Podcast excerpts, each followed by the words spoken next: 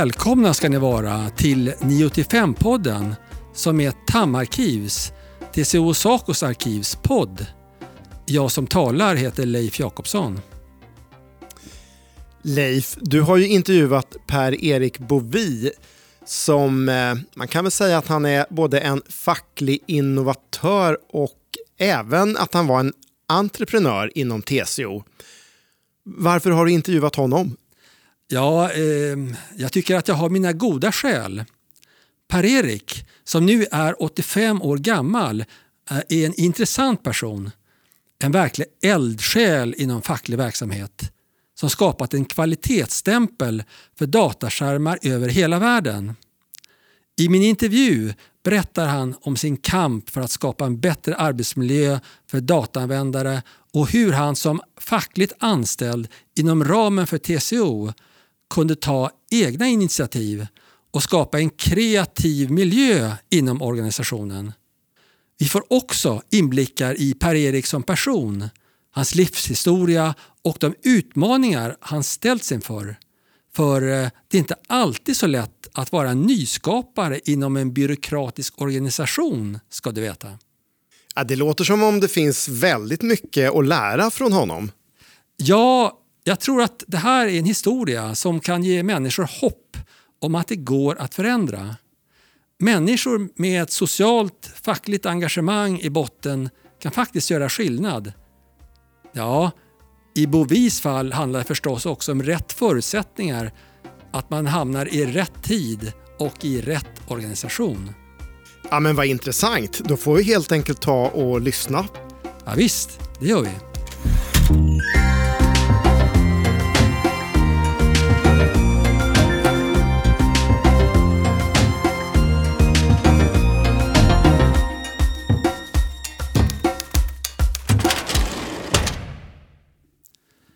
Ja, Per-Erik. Ehm, du har skrivit den där boken Global standard om hur TCO-loggan hamnade på dataskärmar jorden runt. Ehm, där eh, berättade berättar du att det var TCO som först eh, uppmärksammade datorernas roll i framtidens arbetsliv redan på 80-talet. Vilka utmaningar kring arbetsmiljön såg man på den tiden? ja, man, man, man såg de problem som var med de här skärmarna. Att de inte riktigt var anpassade för de kontorsanställda överhuvudtaget. Människor som, som blev mer och mer beroende av skärmarna. Man kom att jobba många timmar om dagen och så vidare med det. Och eh, det skapade till exempel ögonbesvär på grund av dålig syn, ergonomiska egenskaper. Det skapade andra arbetsmiljöproblem på grund av dålig ergonomi. Eh, och då tänkte vi att det där måste man kunna påverka på olika sätt. Sen var det en diskussion också om de strålnings och alltså elektromagnetiska fält som fanns med i bilden också i debatten kring det här. Att man måste, facken måste engagera sig i, så att säga, försöka påverka de här produkterna som de... Lite närmare. Tar, tar, så att de blev av en annan kvalitet, de som kom framöver. Mm. Därför kom då vi in på banan. Okej. Okay. Ehm, ja, det var väl redan på 1980-talet då började ju TCO att diskutera de här möjligheterna som man kunde ha att produkttesta bildskärmar. Kan du berätta om den utvecklingen? Ja, och det föregicks ju, det var det på 80-talet det här nu, av att man, vi sa det att vi måste ju, vilka ska kunna ha inflytande över hur produkterna ser ut? Ja, det, måste, det, beror, det beror ju på också om man kan mobilisera användarna, de som använder skärmarna. Så att vi kan inte sitta, sitta här på TCO och kanske med några forskare formulera kraven, utan låt oss gå ut på arbetsplatserna och eh, få fram ett verktyg som de kan använda för att värdera den teknik som de hade idag. Och resultatet av det det var att vi tog fram någonting som kallas för bildskärmsprovaren. Som lanserades 1986 på ett stort event i Stockholm då, där forskare och fackliga organisationer och så vidare var samlade. Och den fick ett oerhört genomslag i världen och översattes sen så den fanns på nio språk. För man såg det här var ett verktyg som kunde användas överallt. Va? Mm-hmm. Och om man, man då kunde sprida den här, då fick det, skulle man kunna få ett tryck så att säga på leverantörerna. Eh, att, att anpassa sig till det här, för då, då fick man ju fram på arbetsplatsen vilka brister det var och man visste vilka krav man skulle ställa och så vidare. Så att det var grunden sen, allt det som kom fram där för att eh, få fram då de här TCO-märkta skärmarna, TCO-certifierade skärmarna. Jaha, så det var alltså grä- gräsrötterna kan man säga som, eh, Det var gräsrötterna ja. som låg bakom att eh, ni eh, utvecklade på det här sättet. Ni lyssnade Ja, på... vi hade ett verktyg för så att säga, gräsrötterna ute på arbetsplatserna. Så de kunde värdera, de hade ju checklistor, de kunde gå igenom och skriva ner punkt för punkt på olika faktorer i skärmen som, och, och, och vilken effekt det här hade på dem, va? hälsomässigt och så vidare. Va? Och de fick alltså då möjlighet via de här screenchecken som det hände på engelska då att, att eh, föra protokoll och sen ge leverantörerna direkt feedback via de där protokollen på hur deras produkter fungerade i verkligheten. Ehm, ja, det var på, på 80-talet det när TCO tog ett nytt st- steg då. Mm. Eh, och sen i början av eh, 1992 eh, då startades då TCOs utvecklingsenhet där du blev chef. Mm. Kan du berätta lite om bakgrunden här? Vad, vad, hur, eh, hur kom det sig att det här ut, utvecklades? Så att säga?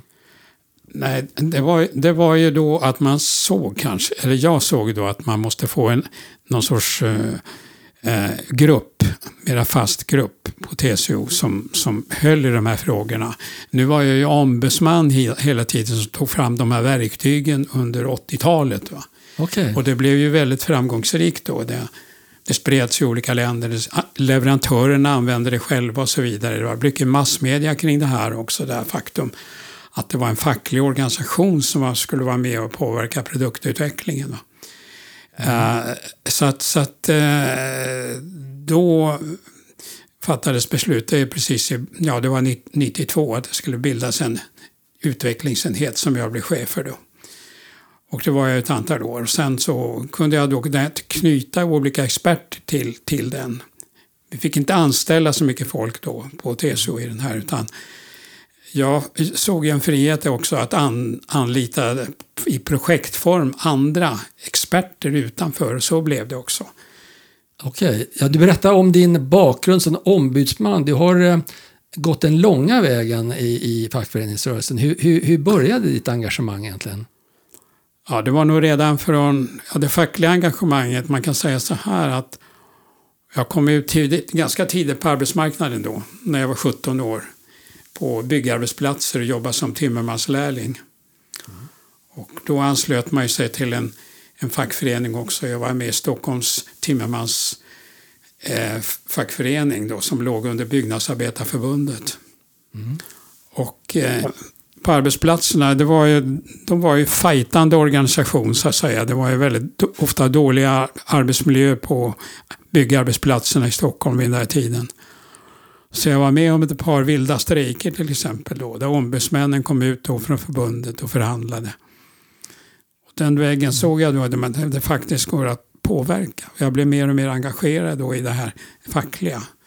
Men det tog ju ett tag då. Jag började alltså inom den fackliga världen 1973 Okej, på den kommunala sidan, TCOs kommunaltjänstemannasektion.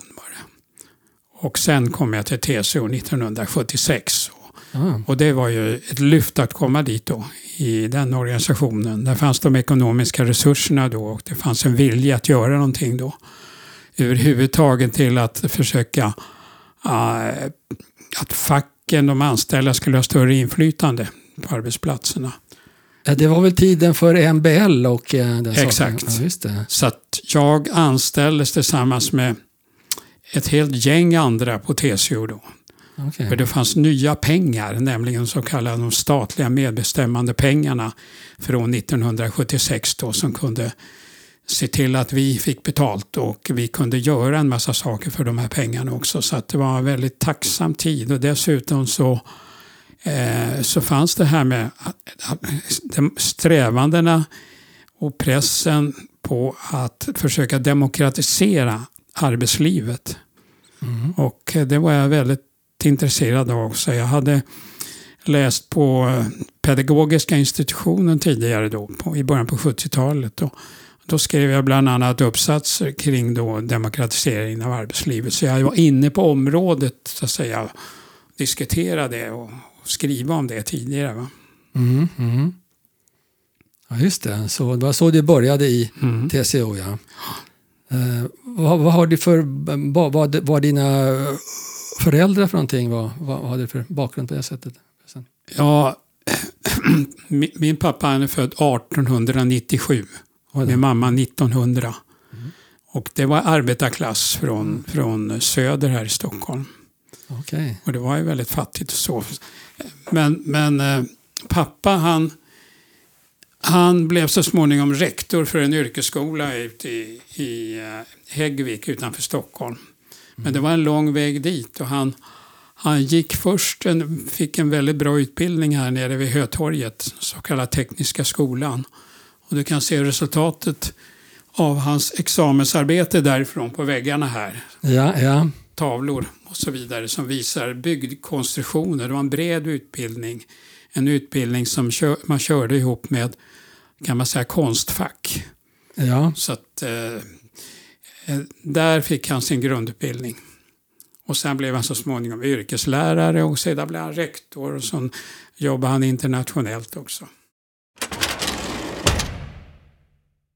Eh, Ja, åter till detta med eh, 1990-talet då. Mm. Eh, Det var ju en tid då, eh, ja jag tror eh, Björn Rosengren, han drev väl också lite grann på för all, allmänt för lite um, facket skulle också starta egna företag och så vidare. Och, och han, hade, han, hade det ett finger med i, i det här med utvecklingsenheten på TCO? Nej, det tror jag inte. Liksom han, jag vet inte. Han, han var nog ganska skeptisk. Han, han både hurrade och var skeptisk. För vi, vi körde vårt eget race, så att säga, utvecklingsenheten. Jag, tog, jag var övertygad om det fortfarande, att man, att man måste försöka bli självstyrande när man jobbar i en sån organisation som TCO. Och där det finns väldigt mycket by- byråkrati. Och det finns också personer som kanske inte är så intresserade av själva sakfrågorna utan som söker en plattform för karriär på olika sätt. Va? Ja, ja, ja. In i myndigheter på olika sätt och företag. Va? Så att eh, här krävdes det att få ihop då grupper. Som, som eh, en grupp som verkligen var engagerade i frågorna. Och då menar jag frågorna var då arbetsmiljö, det var frågor klim, klimat, miljöfrågan. Hela greppet så att säga kring, kring villkoren på arbetet. Mm, mm. Så det var det som formade då och som möjliggjorde också viss rekrytering. Men de flesta som, som, som jag knöt till det här, det var eh, liksom korta, kanske punktvisa insatser. Att jag tog dit folk då som, som kunde jobbet så att säga. Som kunde knytas som experter till, en, till enheten. Ja, just det. Du, du, du skriver ju i din bok Mm. eh, en del om eh, den här utmaningen att vara en entreprenörssjäl i en Ja. facklig organisation, det som du nyss eh, talade om. Eh, kan du berätta mer om det? Vad, vad är det för utmaningar? Och... Alltså att det, jag hade en, en, en person som eh, engage, engagerade mig mycket, som, som jag följde väldigt mycket. Jag kom i kontakt väldigt tidigt med en professor Stig Hagström som var professor vid Stanford-universitetet i USA. Mm. Och han gillade det jag höll på med. Och han, han var den, den som så att säga eh, stöttepelare. Jag, tyckte inte jag fick riktig respons på, på TCO. Nej. Men, men jag träffade honom och han blev min mentor i jobbet. Ja, okej. ja. Så att, så att eh, jag kunde ringa till honom på morgnarna. Det fanns inte ens mobiler då här i slutet på 80-talet. Va? Utan jag kunde ringa honom på morgnarna innan han gått till jobbet vid Stanford Ja. och ställa frågor till honom. Dels sakliga frågor men också hur tycker du jag ska hantera det här va? om det var något strul va? med ledning eller så hos mig. Va? Ja, ja. Så han följde mig hela vägen och vi blev nära vänner och så vidare. Och vi gjorde också studiebesök på, i Silicon Valley och, som han ledde. Så vi eh, fick kuska runt där bland de olika universiteten och eh, IT-företagen. En större delegation, men vi var två stycken då från Tesos, Teso då som, som var med i det här. Och det var oerhört stimulerande. Ja, alltså man kan tänka sig att en, en sån här, som du säger, byråkratisk organisation där mm. det, um, det fattas formella beslut och sånt Ja, där, att det, ja. det kan vara svårt att hitta på något nytt. Alltså man, ramarna är redan satta ofta. Ja, Så. exakt. Alltså man, man måste kunna köra sitt eget race. Va?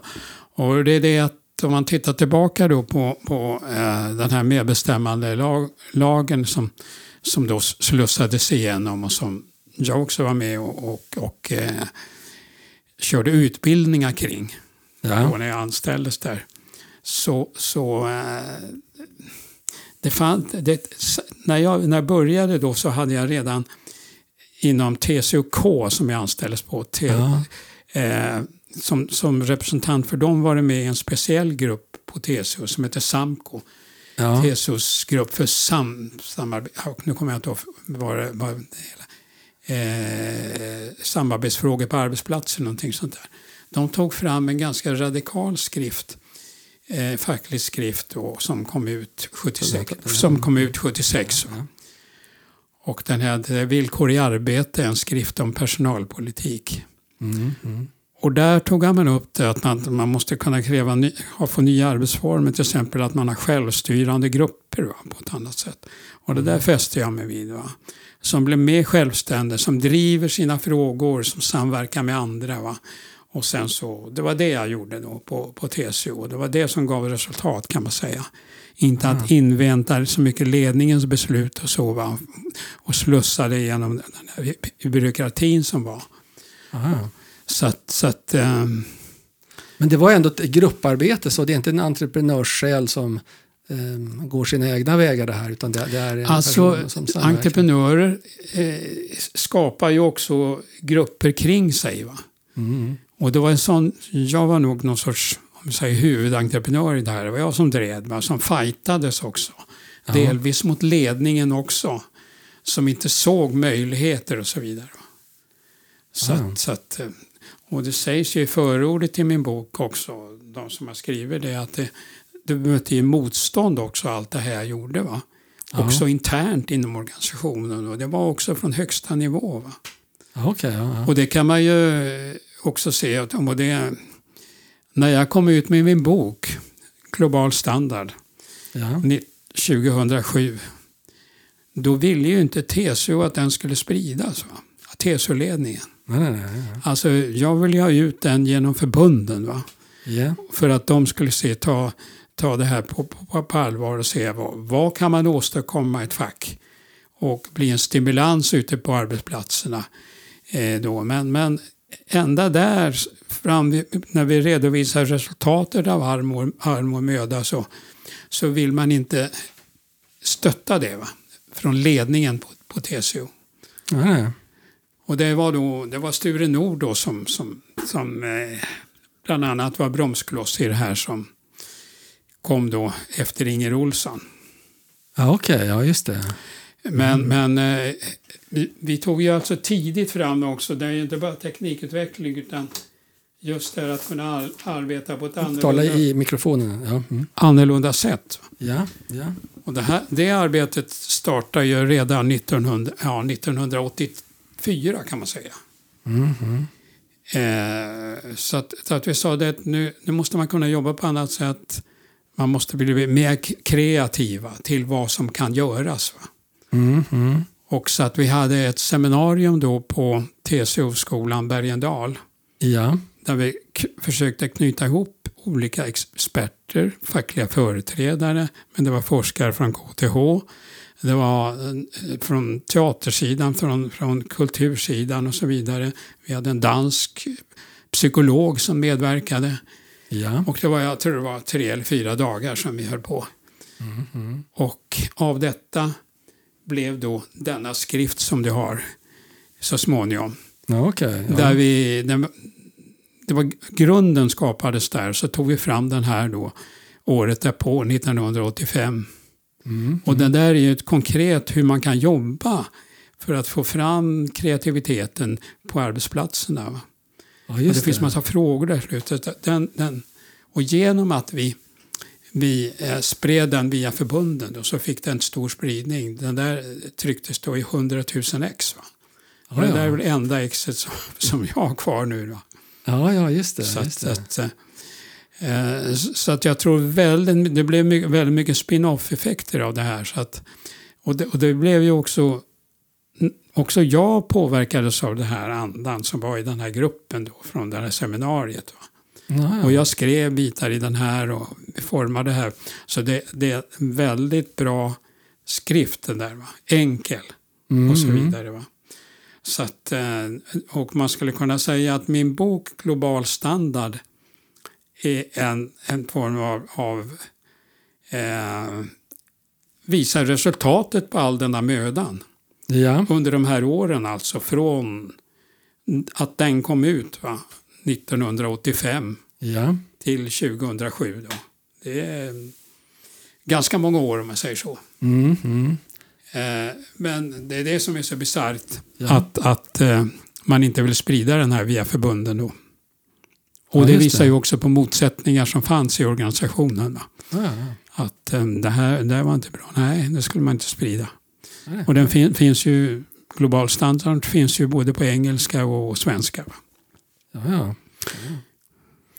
Eh, just det, jag talar om, idag så talar vi om sociala eh, entreprenörer, an, sociala entreprenörskap. Och, eh, det kanske är någonting i den stilen som du var kanske. Att det, är- Det är nog så ja. Mm, just det. det är människor som kanske kommer från en arbetarbakgrund eller inva, inva, Mm. invandrarbakgrund och sen så eh, ser han sociala frågor och, vill driva fram saker. Ja, Kanske något liknande Ja, det fall. finns ju exempel på sådana också, men ofta så kopplas det till väldigt mycket till business. Va? Mm. Det, är det, det, är alltså att man ska, man ska bygga upp eh, företag och ska man ska tjäna väldigt mycket pengar. Ja, det. Eh, men det här var ju inte tanken från min sida utan det var ju då att kunna eh, ge fackföreningarna en skjuts. Va? Ja, just det. Och, och jag har, har en bok här som jag jag tänkte nästan hämna, hämta lite grann av, av du, kan lä- du kan läsa någonting i, någon bok. Ja. tit, titeln på den. Va? Mm. Eh, den heter så här, Jag vill sätta världen i rörelse. Okej. Eh, och det är, den är skriven av Anna-Karin Palm och det är alltså en biografi över Selma Lagerlöf. Jaha. Så här mycket har jag eh, vad heter det, noteringar där jag känner igen beskrivningen alltså på saker och ting som jag är engagerad i, va? Okej. i den boken. Den här kom, kom ju ut då förra året tror jag det var. Jaha, jaha. Så att, eh, och tanken när jag tänkte på vad, vad jag ville göra då, då det är inte att hitta på ny teknik direkt. Ja. Det är inte jag kompetent i, men jag skulle kunna sätta den fackliga rörelsen i rörelse. Va? Det var det som jag började med egentligen. Hon satte ord på det, Anna-Karin Palm här kan man säga, Okej. i det här. Så att den här har jag spritt och tipsat om nu för personer som jag känner då som, som skulle kunna fortsätta på den vägen också. Ja, ja. Och, och sen blev ju den här TCO-märkningen en stor eh, succé så småningom i världen. Kan du berätta vidare om eh, hur det utvecklades den här eh, den märkning som ni tog fram av? Ja, det, det varit en kamp hela vägen. Va? För att när vi lanserade den internationellt första gången, det var den 1 september 1992. Och det var en stor vetenskaplig konferens då som hade varit i Stockholm tidigare, 1976. Och det var då vi lanserade den här bildskärmsprovaren. Och så kom vi då nu då, första september. Och det, det var en fight för att komma in där faktiskt. Va? Vi fick slåss för att vara med där, men vi kom med va? och kunde presentera den där eh, första steget i TCO-märkningen vid det tillfället. Och det gick ju väldigt bra. Va? Sen rullade det in, det blev företag efter företag då som lärt märka sina skärmar då efter den här enkla kriterierna som var från början då. Just det. Just Det var elektromagnetiska fält, det var eh, energieffektivitet. Va? Och det. så fanns det med ytterligare någon faktor här. Så att eh, miljontals datorer världen runt har ju TCOs logga på sig. Eller hur? Ja, inte nu längre. Inte nu längre. Eh, Men de hade ju det och det där, eh, jag vet jag träffade folk från fackförbundet ST, ledningen där, de sa det är fantastiskt. Vi- har varit ute då i världen på och träffat fack på andra håll va? och så kunde de se på skärmarna där och säga då det där är faktiskt vårt, vår organisation som har skapat det där, bara gapade va. Mm. Men, men eh, så, så att det slog igenom, men nu har man ju, det blev ju ett sånt genomslag tror jag sen så att eh, man slutade med märkningen, det var efter min tid då. Okej. Eh, och det var ju för att det här blev en standard. Va? Okej. Eh, utan, så att eh, man tyckte inte man behövde sätta på ett märke helt enkelt på dem. Okej. Och så, så synligt. Va? Men ehm, Mm. eh, idag så finns ju den här TCO eh, Development. Ja. Det finns ju som en del av TCOs verksamhet, eller hur? I, finns där på eh, Linnégatan då, eller? Ja? Mm. just det. det är ett, eh, de finns i de lokaler vi höll till i och det är, det är en bolagsbildning under TCO då, som driver det här relativt självständigt det här också. Och det, det har ju ett genomslag idag. Idag har man ju, vi hade ju inte på vår tid då representanter i, i olika världsdelar på det sättet. Vi, vi öppnade visserligen i början på 70-talet eh, i Chicago TCU Information Center i Chicago. Och det var Exportrådet där som tog initiativ till det. Kan vi hjälpa er på något sätt att marknadsföra era märkningar och så vidare. Mm. Så det, det, och där en person som anställdes där, då, hon, hon är fortfarande med, då, sitt, är med i TCU Development idag. Va? Okej. Och, och hand om, har hand om Nordamerika. Va? De som är anställda i TCO eh, Development då är, Mm. var är, befinner de sig? Befinner de sig i Sverige eller befinner de sig i... De befinner sig, en del är i Sverige, men de, det, de är, både, flera finns i Europa. Eh, den som har varit längst eh, bort väldigt länge, det är Taiwan, i Taipei. Jag, och jag var där, när var det 1973 var det först, en gång jag varit där Ja. presenterat och jag har varit i, i men sen har man det och då det, de som finns i Taipei de svarar då för kontakterna när det gäller hela Asien kan man säga. Va? Kina och Japan och så vidare. Och eh, vinsten som man gör då på den här märkningen den återinvesteras väl i forskning kring... Eh, Nej, det, det, det, man har en sån där... Eh, man, man, man, man har ändrat på stadgarna från, för, för, för TCL, det är några år sedan, att de ska, eh, de ska inte vara vinstbärande. Alltså de ska kunna använda pengarna själva. Okej. Ja, och det var väldigt viktigt, annars skulle de försvinna iväg. Va? Det behövs ju hela tiden att man, om man ska utveckla det här så måste man ha pengar för att göra det. Va? Ja, ja. Icke vinstbärande organisation alltså. Ja, ja, just det. Just det. Mm. Ehm, exakt. Så att eh, det här har på något sätt det har gjort eh, historia kan man säga. TCO, en liten organisation, har blivit en Absolut. stor spelare. En Ja. slags eh, framgångssaga måste man säga. Ja, men det är det. Det är absolut. Va? Och därför är det lite tragiskt nu att man, man inte...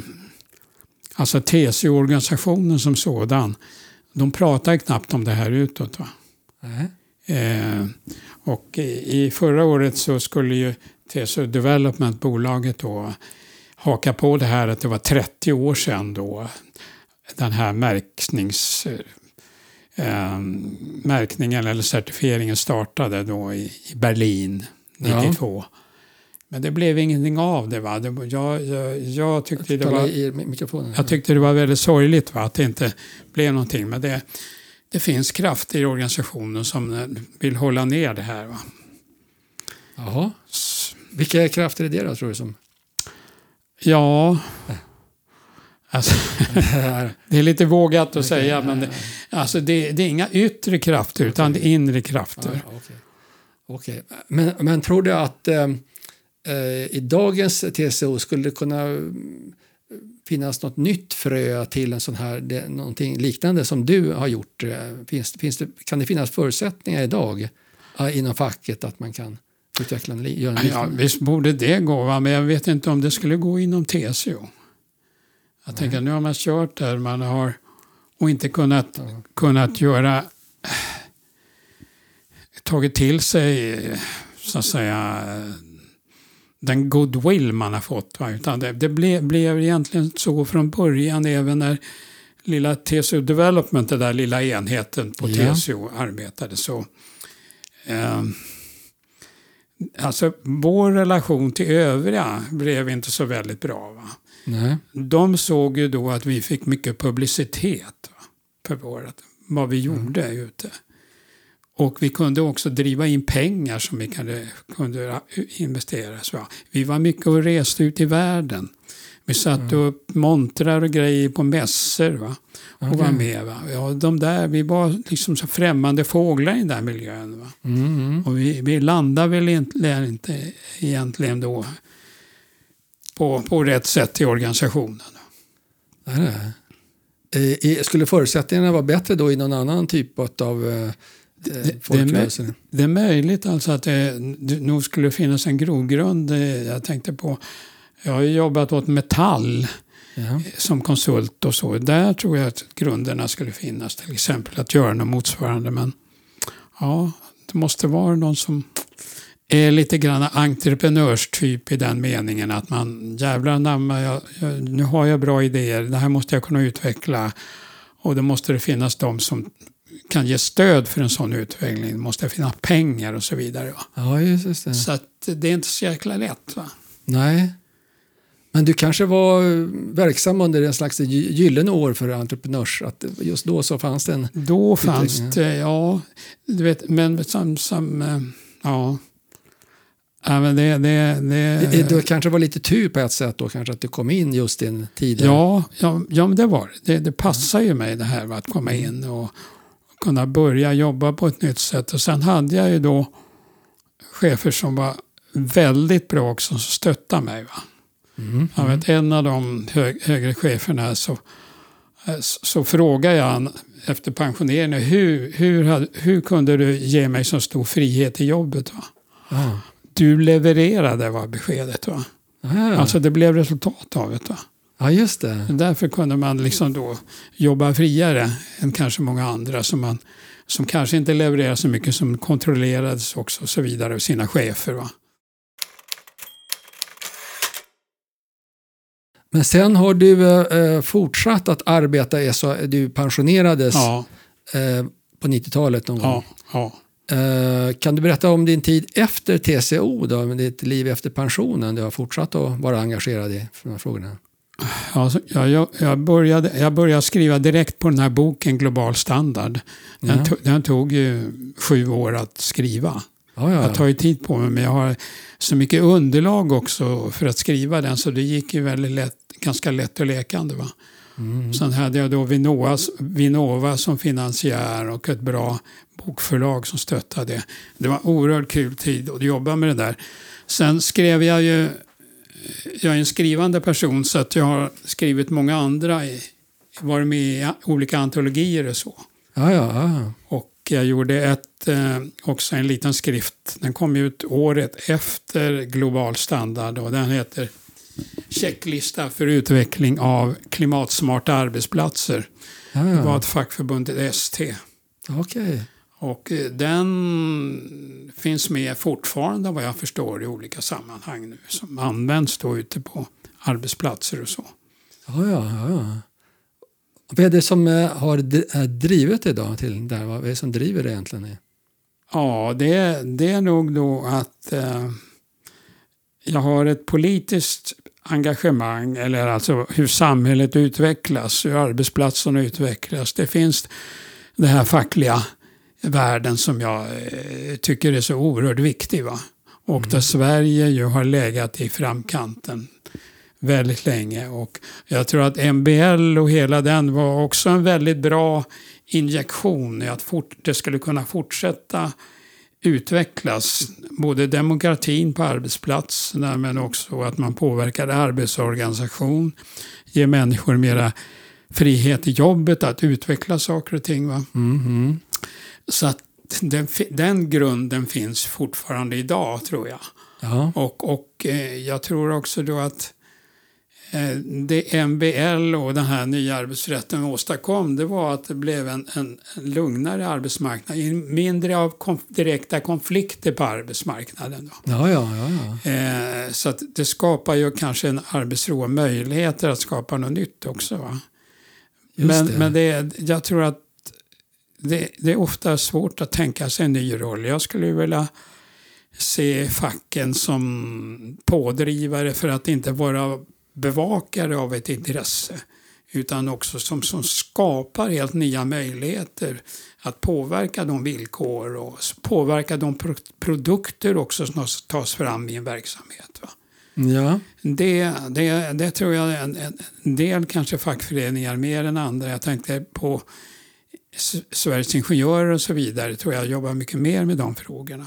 Mm. Och jag har en, en kollega som började samtidigt som, som jag gjorde då på TCO med medbestämmande, den där reformen. ja. Kjell Selstedt, han gick ju sedermera till Sveriges Ingenjörer och så vidare. Det var inte så kanske så konstigt. Han fick mera gehör där för sina idéer. Så att, eh, men visst finns det, och finns i alla organisationer, nå- någon eller några som vill någonting mer. Va? ja. Men jag tror att då den hierarkiska strukturen, Mm. att det kommer in folk i organisationen, kanske på hög nivå, med inte så mycket strävan över vad man vill åstadkomma, utan mer som en möjlighet att klättra vidare. Va? Mm. In i departement och så vidare. Så det, Ah, karriärvägen menar? Karriärvägen, Mm. ja. Karriärvägen. Va?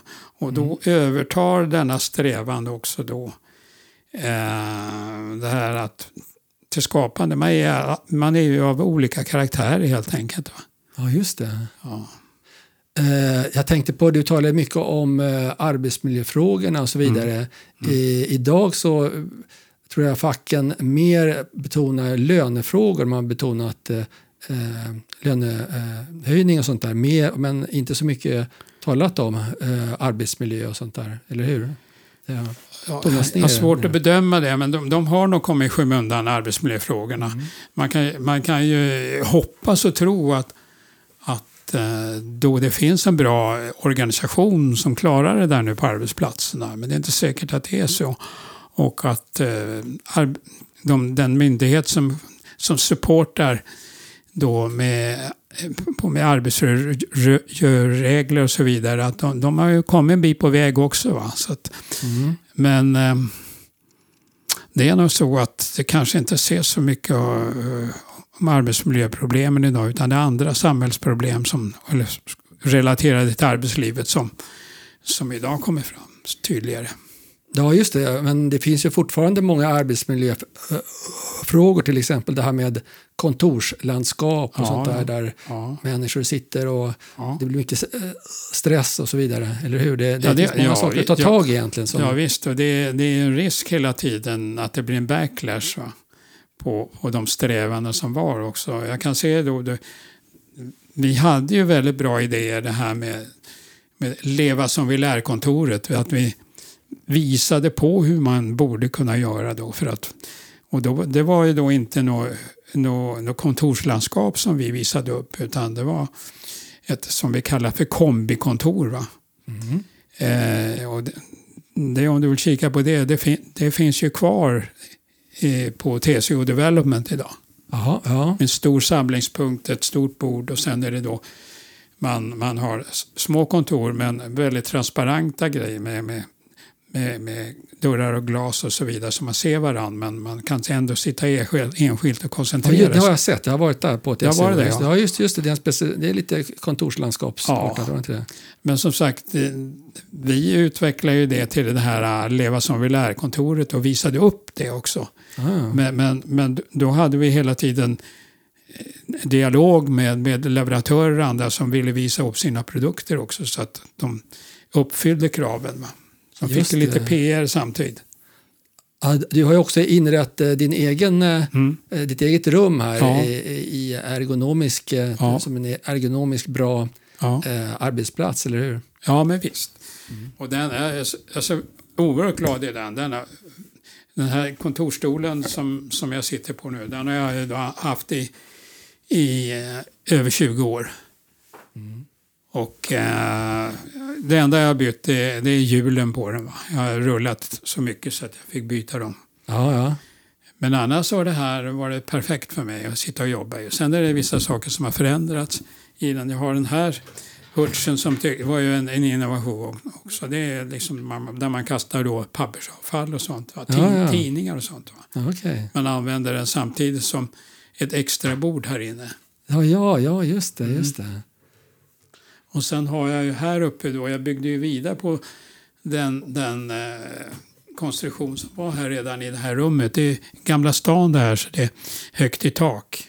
Just det, du bor ju på, i Gamla stan, eller hur? Ja, Mm. ja exakt. Och eh, det var när min, min son föddes samma år som jag började på TCO 1976. ja okej. ja, ja. Sen när han hade blivit 7-8 år gammal då byggde jag det här eh, sovloftet till honom. Så Ja, det finns ju kvar här uppe nu.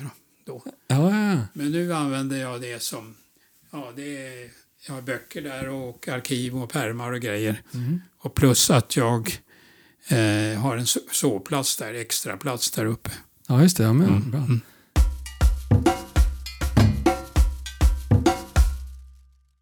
Vilka lärdomar kan man ju dra av den här eh, TCO-märkningen av eh, datorer? Vad, vad, kan man, vad kan man lära? Vad kan man lära av sin historia? Jag, ty- jag tycker att man kan lära då att, att fackliga initiativ kan betyda väldigt mycket. Och eh, att om man ger eh, personer som är kreativa och vill åstadkomma någonting stor frihet och eh, att man kan jobba i små grupper, då kan man åstadkomma någonting. Va?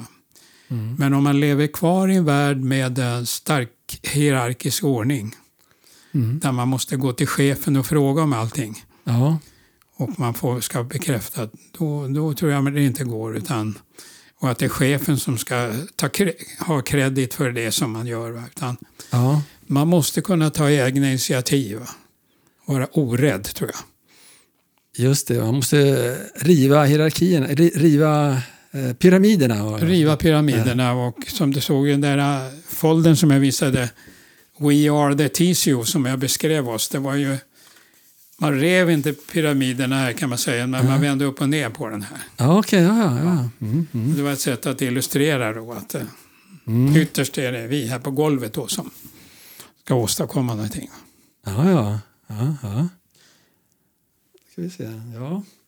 Ehm, är det något annat som du tycker är viktigt i det här som du Oj. vill lägga till? Ja, det är väldigt mycket. Eh, nej, men om, om man, man ser på framtiden med, med datoriseringen. Jag är ju 85 snart. va. Mm. Jag ser att det, är- det, är, blir, det, det kan bli väldiga klyftor i samhället. Va? Inte för att jag tror att de sitter som, som bara fixerar sig med att kolla mobiltelefonen och så. Eh, ligger längre fram på något sätt. Utan jag tror att det, vi, vi har ett problem med att man läser från papper mycket mindre idag. Mm. Tidningar, böcker och så vidare. Va? Jag har sett eh, det, det är artiklar nu i tidningen som har varit som, som pekar på det där. Det jag tror det blir en, en, en ganska torftig, torftig miljö som man lever i. Jag tänker på varenda, varenda gång man åker, när jag har åkt tunnelbana idag här. Mm. Och det, det är knappt någon som inte sitter och, och glor rakt in i sin lilla mobil Ja, ja. under den där resan. ja. Och det är nog förmodligen så också på fjärrtåg och annat och på fly- flyget. där Man är helt fångad av telefonen idag. Och jag tror att eh, läsa på papper. Jag har jag och min fru vi, vi prenumererar på både DN och Svenskan. Mm. Pappersversionerna. Ja. Och eh, vi läser ju väldigt aktivt och jag är ju den som läser eh, och för att ta vara på bra artiklar. Va? Så att jag läser och stryker under. Det här är senaste som jag har då artikel från faktiskt igår. Ja. Eh, och som handlar då om, om eh, kreativitet och uppfinnare. Va? Den är väldigt bra. Jag känner igen en hel del av det där. Det är, vad heter han nu? Henrik Berggren som har skrivit en sån intressant bok. Arbetet med boken har gjort mig hoppfull, mer hoppfull, säger han, och då, om de svenska uppfinningar som Ja. har slagit igenom i världen. Eh, och det är till exempel det här med, med propellen, en svensk uppfinning. Det står om blixtlåset, det står om en, om en, rad uppfinningar. Eh, Wettextrasan, skiftnyckeln. Ja, skiftnyckeln har jag faktiskt med i global standard som ett exempel också Ah. på hur man en svensk påverkar teknisk utveckling. Va? Ja. Och eh, det är den här, han kallades ju för, eh, det var fabrikören J.P. Johansson, ja, i Enköping. Och det här är i slutet av 1800-talet. Då. Dynamiten var ju också en sån sak som ja, just togs fram här. Och det här tycker jag är intressant. Alltså, Ja, eh, det är inspirerande och det kan ju också komma från det fackliga hållet tycker jag. skulle vara kul om det var fler exempel från det fackliga hållet. ja, Att han kan förändra. Så även om du har varit med och tagit, arbetat mycket med eh, datorer och märkning Ja. av det så ser du samtidigt en slags risk med eh, dagens eh, ökade eh, beroende av datorn. Och Ja, jag tror absolut det. Tror absolut det. Och det är liksom användningen, användningen i skolan också. Att man slukas i de här skärmarna och man ah, kanske inte skriver så mycket för hand. Jag, jag sitter och stryker under här och skriver kommentarer. Det har jag gjort till exempel i, kring Selma Lagerlöfs, eh, den här boken om Se- Selma Lagerlöf, biografin där. Och, och det, det är så intressant, man går tillbaka till de där anteckningarna och det är jag som har skrivit dem där. Man kan se det i handstilen och allting. Va? Ja, Eh, så att, så att eh, eh, överhuvudtaget också att, eh. Att man skriver ner. Jag, har, jag kan säga det också att jag och min fru har, har, också, har skrivit i alla år tillsammans dagböcker. Ah. Och eh, vi skriver en gemensam dagbok. Bok. Mm, mm. Och det har vi, vi har varit gifta i sedan 1964. Ah. Så att vi firar någon sorts, jag vet inte, diamant eller vad det är, bröllop. Nej, diamant, ja, vi har diamantbröllop och vad det för någonting. Men det, det är ganska lång tid. va. Ah. Och eh, det där är väldigt givande när man ska till exempel eh, jag märker det. Jag har två bilder här av arbetskamrater som har lämnat denna jord här på sistone. Ja. Dels är det Kjell Selstedt som jag nämnde då som, som gick, gick till Sveriges Ingenjörer och jobbade också i IF Metall. Va? ja, just det. Just Vi höll ju kontakt då hela livet och så vidare. Och jag, kan, jag får ju också andra anteckningar utanför den här gemensamma dagboken. Ja, Vi turas om varje vecka av skrivare in. Va? Just det. Så nu är det Marianne som skriver den här veckan. Du, du, just det, jag tänkte på det, du engagerar dig mycket i det här med TCO-märkningen och Mm. allt detta. Eh, du, du arbetar, hur, hur påverkades eh, ditt eh, familjeliv av det? Ja, alltså? det var väl inte så särskilt positivt. För jag var för engagerad. Va? Mm. Så att eh, jag tror eh, både, både Jens, min son, tycker nog att jag har varit ganska frånvarande många gånger. Både, både i nuet när man sitter och, och, och pratar om någonting så har jag kanske haft tankarna på vad jag ska göra på TCO. Okej.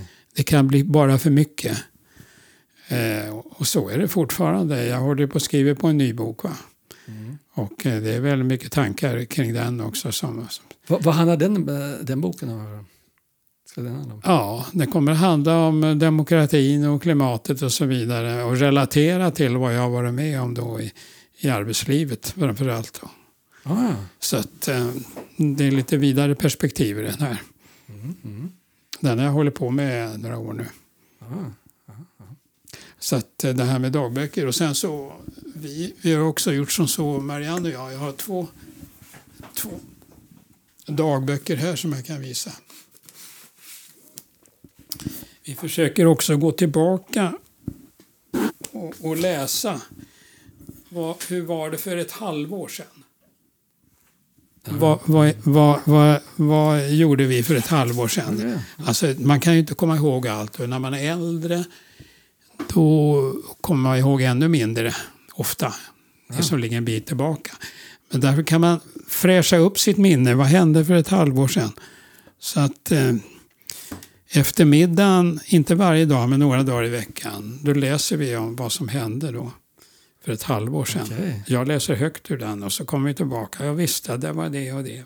Ja, det var intressant. Och sen har jag en annan dagbok som vi också har börjat läsa i.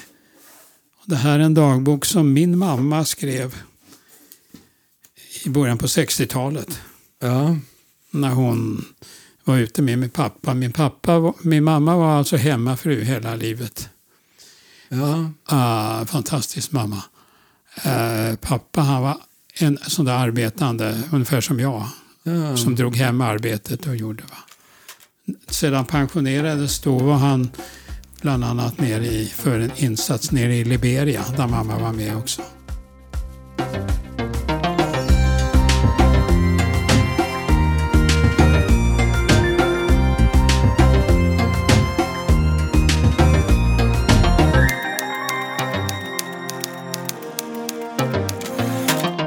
Leif, vad tycker du själv var mest givande under den här intervjun?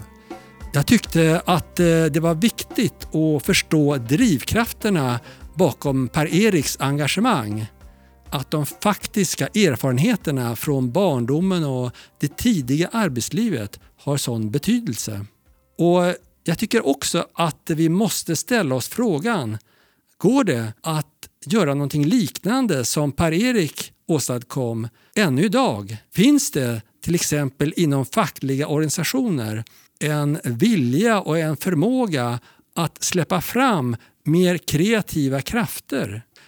Eller hindras vi istället av de stela hierarkiska strukturer som Per-Erik pratar om i det här programmet? Mot slutet så pratar ju Per-Erik också om det här med familjelivet och, och hur det påverkades. Ja, det här tycker jag också är intressant för att allting har ju ett pris. Det kan finnas en fram och en baksida med i princip allt. Och då tycker jag att det är viktigt att försöka hitta en balans i livet.